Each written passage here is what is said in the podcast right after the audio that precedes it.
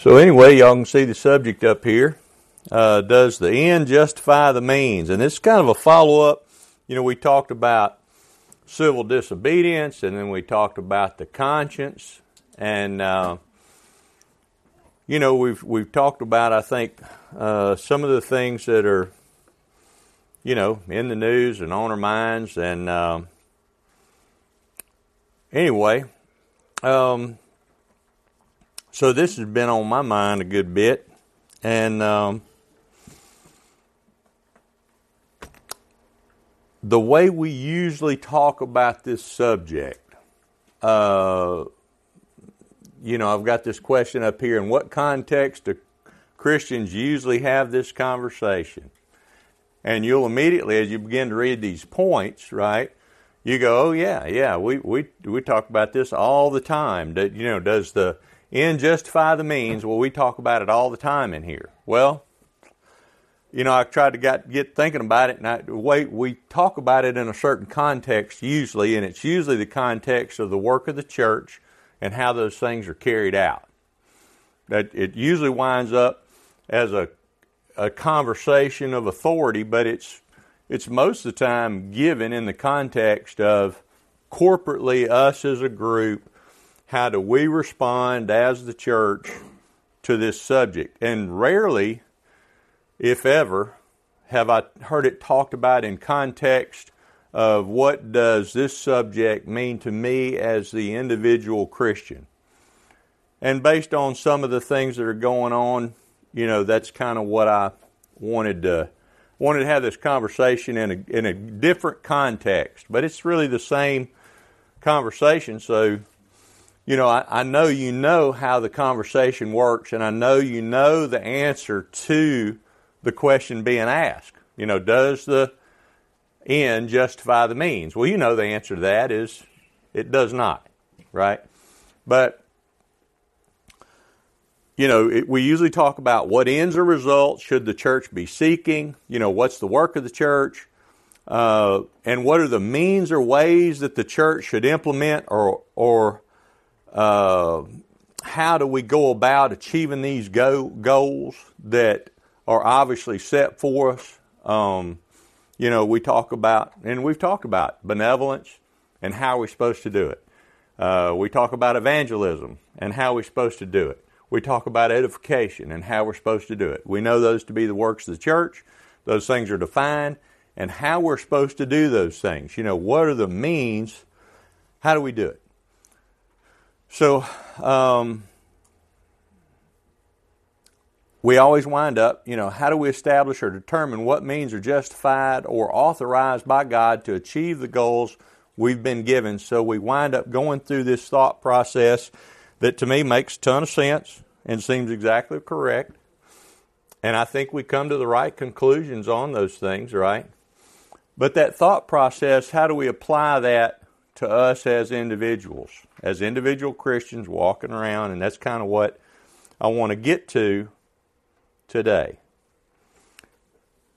What are some of the scriptures that best apply to this conversation, right? And these are, and look, y'all know there's a ton of them, but I'm just pick some of these, right? So whatever you do in word or deed, do all in the name of the Lord Jesus, giving thanks through Him to God the Father. Uh, Proverbs there's a way which seems right to a man, but its end is the way of death. I know, in Jeremiah, I know, O Lord, that a man's way is not in himself, nor is it in a man who walks to direct his steps. What does this mean to us as, as individual Christians, right? This, this, none of this really is talking about us corporately, the church. This is us. And so these things apply to us, right? Um,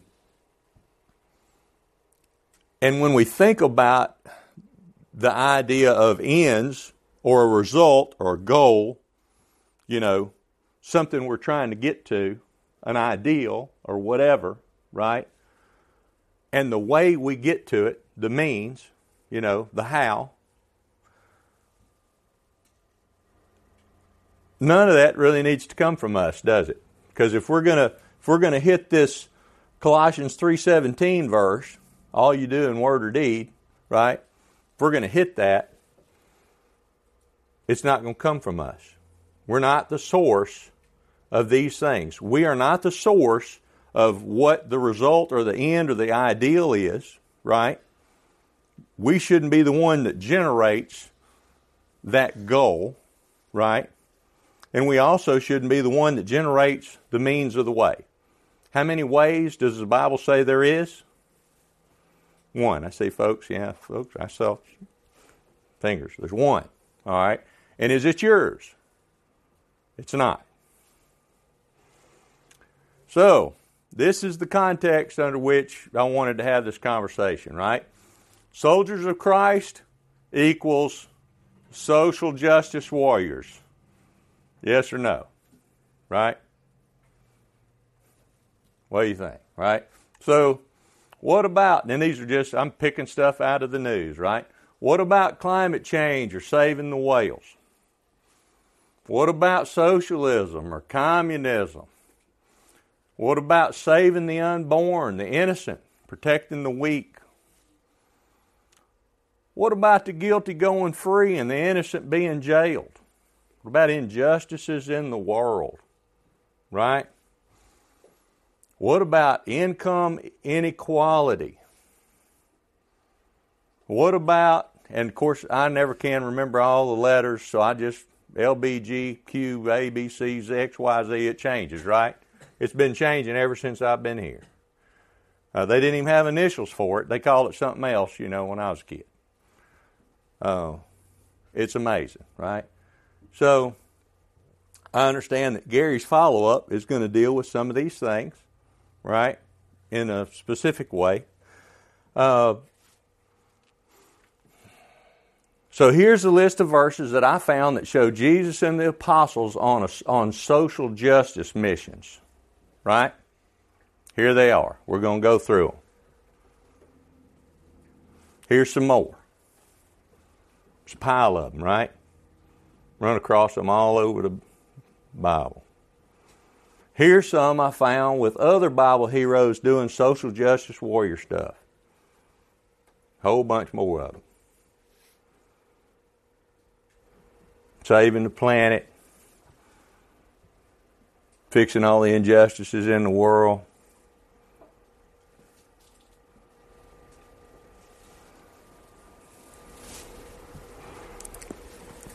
So this is really kind of where I wanted to get to. Because this is kind of, that over there is off my Facebook. I, it kept coming up in my Facebook. This morning I looked at it for a minute and John Wayne was the face on the same exact thing. This is what keeps coming up. Now Facebook's supposed to know me, right? They've studied me. They know who I am. They probably know I love me some vigilante movies. You know what I mean? Let's get this straight right now kind of stuff. They obviously know a little bit about me, and so this shows up on there, and I and I'm thinking in context of this whole subject, and I'm like, well, wait a minute, that really, if they know me and that's showing up there, I probably got a little bit of a problem, maybe. Um, because really, when is it that Christians are supposed to do bad things? Can y'all all see that? That says the day's coming when good men are going to have to do some bad things. Everybody see that? So, what day is it that's a good day for Christians to be doing bad stuff? Really ain't a good day for that, is it? Right? And going back, so, does the Bible address these various subjects? Go back to those other subjects, right? Does the, the Bible address those things? And I think Gary in the next hour is going to say very much yes. The answer is yes. Are we supposed to let our sewage run into the creek down to our neighbors? We know that that's not what we're supposed to do. Are we supposed to mistreat the animals here on the planet? We know that we're not, right? Uh, we have a direction for what to think and what to do and how to do it. If we didn't, the Bible wouldn't be a complete guide for us to live our lives, right? Then it would be impossible for us to, in word and deed, do all in His name, wouldn't it? That'd be impossible if those things weren't addressed. But they are. So the question really is, and the thing I kind of wanted to talk about this morning is is this the answer over here on the right? That image. Is that the, is that the answer? Is that is that what who we're supposed to be? Right? And of course, uh, and all of y'all know me pretty good. Um, you know, uh, I know they don't do things like this in school anymore, but you know, uh, I'm suffering a little injustice at school. I go ask my dad, Well, Dad, what about this? He says, Well, take care of it, son. You won't be in trouble when you get home. And the next day, guess what happens? I probably didn't look a whole lot like a Christian boy the next day. Yeah, me and that boy tore the classroom down, and, and probably nobody was asking Mark for advice on how Christians handle stuff the next, you know, for a while, right? And so uh, this kind of conversation very much applies to some, you know, to some of us for sure. The one, the teacher today for sure, right? So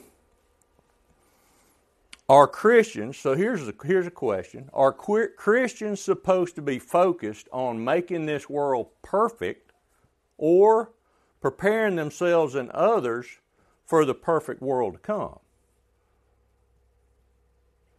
Now, if you was thinking about that question, you know, where would you put the Christian? Right? So here's some verses. Do not love the world nor the things in the world. If anyone loves the world, the, the love of the Father is not in him. For all that is in the world, the lust of the flesh and the lust of the eyes and the boastful pride of life, is not from the Father, but is from the world. The world is passing away and also its lusts, but the one who does the will of God lives forever. Um,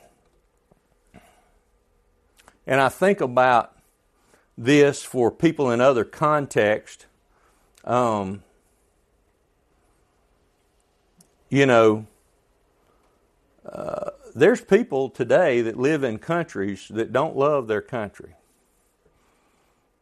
And the world's a really rough place for them every day, right? One of the things that we enjoy here, and I would think uh, I was probably born the exact perfect year to enjoy a life of peace, prosperity, freedom, and all the good that this world has ever had to offer, I've enjoyed it. Right? And what do I want? You know, what do I think about? I want, you know, the grandkids to have it, and I want the kids to have it. And, um, uh, the world felt like a pretty good place, right? My country was the country that was the good guys. I grew up in the Cold War. You know who we were? We were the good guys. We're the good guys. But what have we been doing? Have we been protecting the innocent here? You know, is it a Christian nation? Is this our home? Our is this our home? You know, uh, are we supposed to be trying to make this world a perfect world, or preparing ourselves and others for a perfect world to come? Kind of something to think about. Therefore, do not let uh, sin reign in your mortal body so that you obey its lusts, and do not go on presenting the members of your body to sin as instruments of unrighteousness, but present yourselves to God as those alive from the dead, and your members as instruments of righteousness to God. Here's a really tough one, and you know, just happens to be one of my favorite verses, and I quote it all the time, but I really don't think about part of it sometimes. But Romans 12, 1 and 2, therefore I urge you, brethren, by the mercies of God, to present your bodies a living and holy sacrifice, acceptable to God, which is your spiritual service of worship. Talk about that verse all the time. And do not be conformed to this world, but be transformed by the renewing of your mind, by changing your mind, by changing your mind about what are my goals? What are the ends? What should I try to achieve while I'm here? Be thinking about what result. Who? That who wants? That you want or that God wants, right? Your Creator has some goals for you, and are you going to adopt them? Are you going to change your mind and adopt those goals and work towards those goals? Or have you got your own? Have you got your own agenda? You got your own loves? You, you got your own ideas about how this is supposed to be? By the renewing of your mind, so that you may, well, listen to this part, so that you may prove what the will of God is. So is my life, my views, and my mind, the stuff that's going on in here and coming out of my mouth, is it proving what the will of God is? Is that what it does? you know, I'm afraid often it is not what it does. That which is good and acceptable and perfect.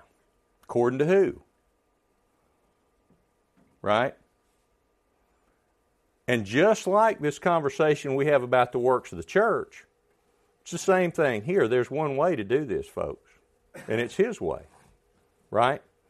It's not ours. The, the end doesn't come from us, our goals shouldn't come from us, our ideals should not come from us, and neither should our ways come from us, so that you may prove what the will of God is by what you say, by what you think, and by what you do. So, you know, these are some of the questions that roll around in our heads. Why am I even here? You know, what's my purpose? What's my goal? What's my end? Boy, I'd love to live in a perfect world. Well, just a secret, it's not going to be this one no matter what you do. The perfect one is later, and not here, and not now. Isn't it my job to make this world a better place? Or is it my job to make this world a better place? What's wrong with wanting to see justice done? Now.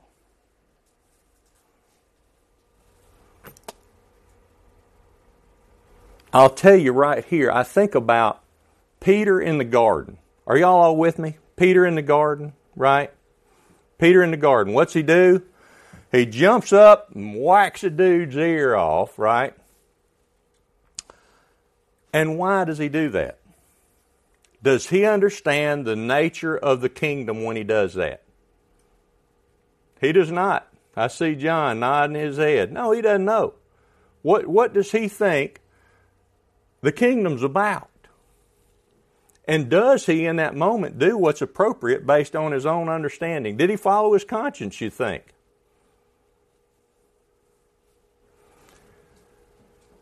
Did Jesus scold them along the way?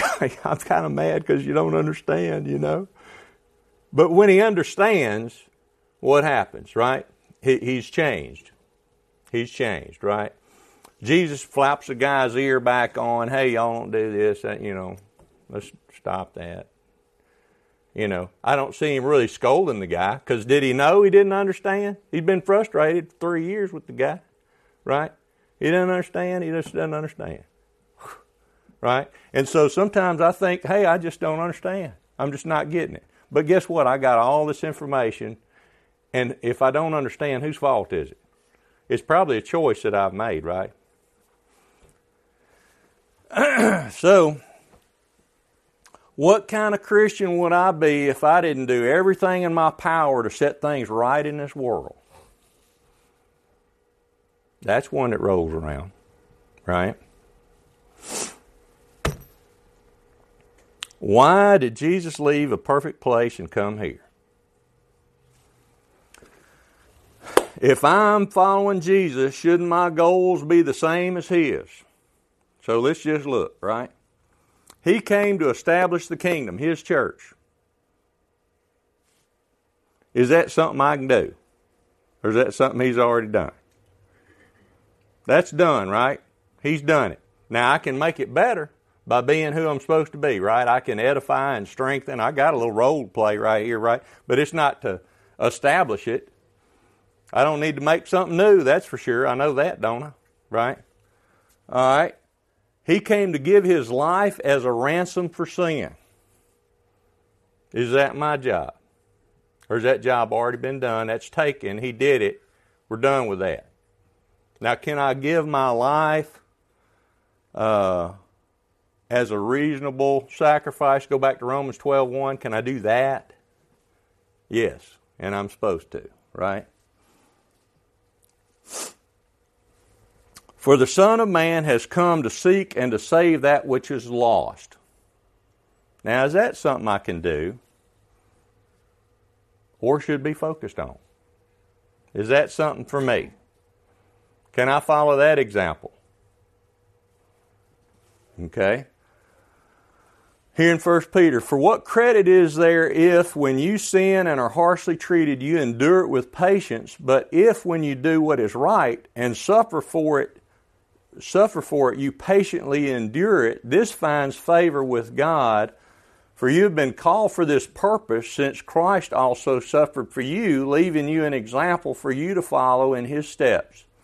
Now, this is crazy hard right here for me. Like, so y'all have heard me say a dozen times, like, you be glad it wasn't me. Because if I could have called 10,000 angels, that's just what would have happened, right? It'd have been on. About the first time one of them licks hit me on my back, I'd be wanting to get that straightened out. Y'all not going to treat me like that, right? That's how, and, and look, that's, I see some smiles, but is that what Jesus did? That's not what he did. And it's the example he left us. And boy, that's hard for me to think about. Like, and suffer for it, you patiently endure it. This finds favor with God. Now, think about Stephen, right? They're stoning Stephen, and he's, you know, wishing blessings on him and all that kind of stuff. Well, I, you know, I'm still ways away from that. You know what I'm saying? In other words, I need to kind of get there. That's this is something. This is something for me to work on. Like, uh, is this something I can do? Well, I kind of need to answer that question, right? I need to figure that out. Um, but it says in verse 21 For you have been called for this purpose since Christ also suffered for you, leaving you an example for you to follow in his steps. Now, y'all remember that image with old Sam Elliott on there? I had one with John Wayne on there this morning. Is that a little crossways with this right here? Yeah. If anyone hears my sayings and does not keep them, I, I do not judge him, for I did not come to judge the world, but to save the world. He who rejects me and does not receive my sayings has one who judges him. the word I spoke is what will judge him at the last day. For I did not speak on my own initiative, but the Father himself who sent me has given me a commandment as to what to say and what to speak. I know that his commandment is eternal life. Therefore, the things I speak, I speak just as the Father has told me. So, His commandment is eternal life. Is that something we should be working on? Right? Is that should that be a primary thought, a primary goal, a piece, not not a, a piece, the whole piece of what we think about when we think about our own agenda and our own, you know, what are we trying to achieve here? And does this mean that he came to make this world perfect?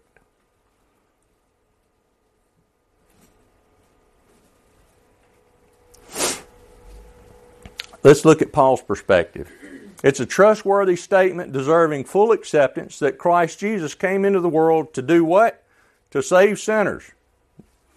Say anything about making the world a better place? Among whom I am foremost of all, talking about himself, Paul. Yet for this reason I found mercy, so that in me, as the foremost sinner, as the sorriest, Jesus Christ might demonstrate his perfect patience as an example for those who would believe in him for eternal life. So, what's Paul saying here? Paul's saying that Jesus came here to save sinners, and that by Christ's example being reflected in Paul's life, even more might be saved. Isn't that what he's saying? That's what he's saying, right? Maybe we should embrace that purpose ourselves. Follow Christ's example so that others might be saved. This is a good and acceptable in the sight of God our Savior, who desires all men to be saved and to come to the knowledge of the truth, for there is one God and one mediator also between God and man, the man Christ Jesus, who gave himself as a ransom for all, the testimony given at the proper time. So, should our end, our goal, our desired result be that people uh, that come in contact with us would learn the truth? should that be an end? The end, maybe, that we should embrace. I'm here to work on eternal life for me and you. It's pretty simple, right? That just doesn't seem like enough. Why can't I just rope in all these other purposes and ends, and why can't I just be all things to all men all the time? Isn't that what Paul says? Isn't that, is that what he meant by that?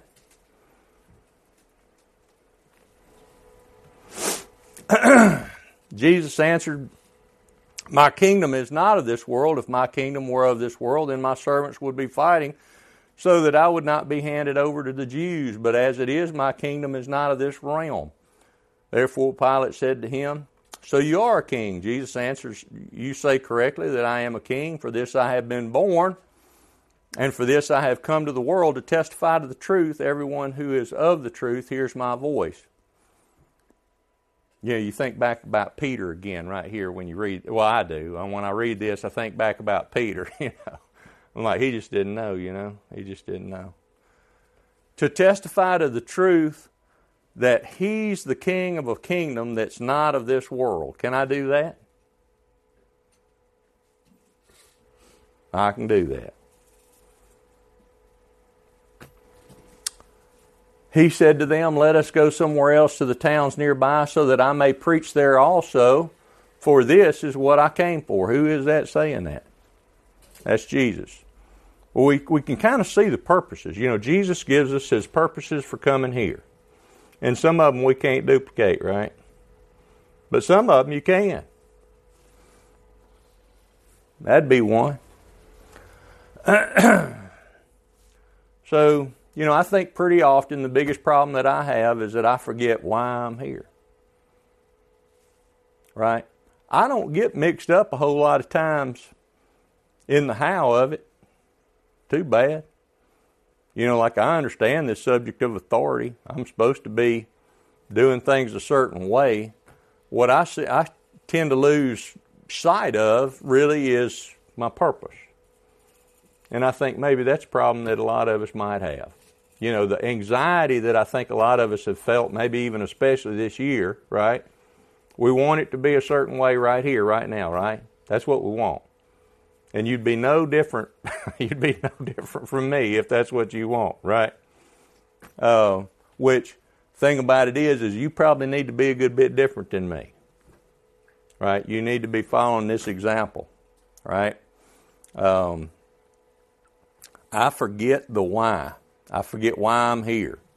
And I'm here to serve and to glorify Him. And that's why I'm here.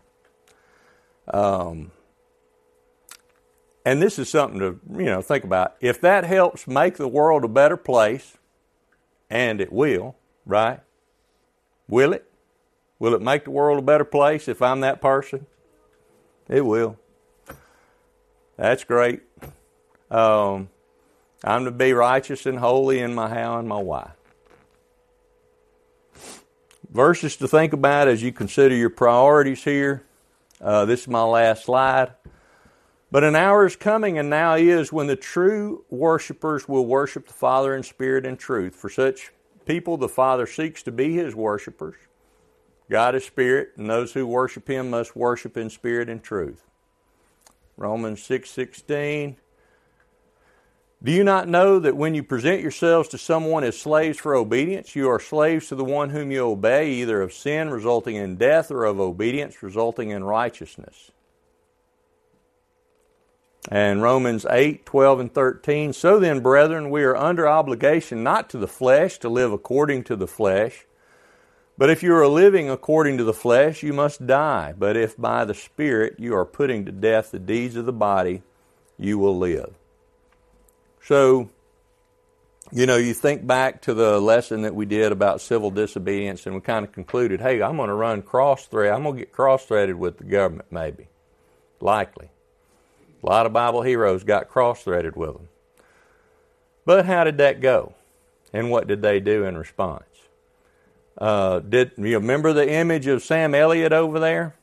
Was that these guys? John Wayne? Yeah. No, it's not, is it? That's not really kind of, we don't read about that happening, do we? Um, and so I just wanted to make sure that I had this conversation, mainly for me, I guess, for my own benefit. But, um, you know, as we uh, think about this world and the anxiety that it causes us, uh, what we might find out is that that anxiety would go away if we got our priorities lined up with what the Lord's are for us. If our purposes are in alignment with His, what should happen to our anxiety? If indeed you have confidence that He's going to be able to fulfill His promises, if you have confidence that He's going to be able to fulfill His promises, how much anxiety would you suffer from? How worrisome would all this stuff be for you? Wouldn't be that bad, right? Uh, are there circumstances that are difficult in this conversation, and are there some things that I maybe couldn't answer for myself even after the study? the answer to that is yes. It's some difficult stuff to think about. There's some terrible circumstances that confront people, and um, you know, some of this stuff's tough to think about. But um,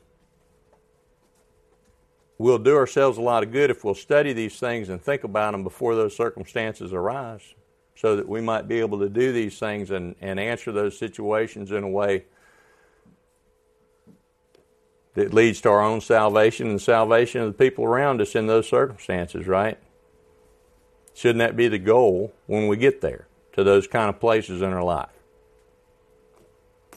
So, anyway, I know this hadn't been a, a lesson about uh, what it is that uh, we need to do to be saved. It's been more of a lesson about how we need to think about this world we live in and this world to come, and um, maybe dealing with some of the anxieties or difficulties that this life brings. But if you do indeed uh, uh, need the prayers of the saints here, or there's some response that you'd like to make to the invitation of Christ, I'd invite you to do that while we stand and sing number 230.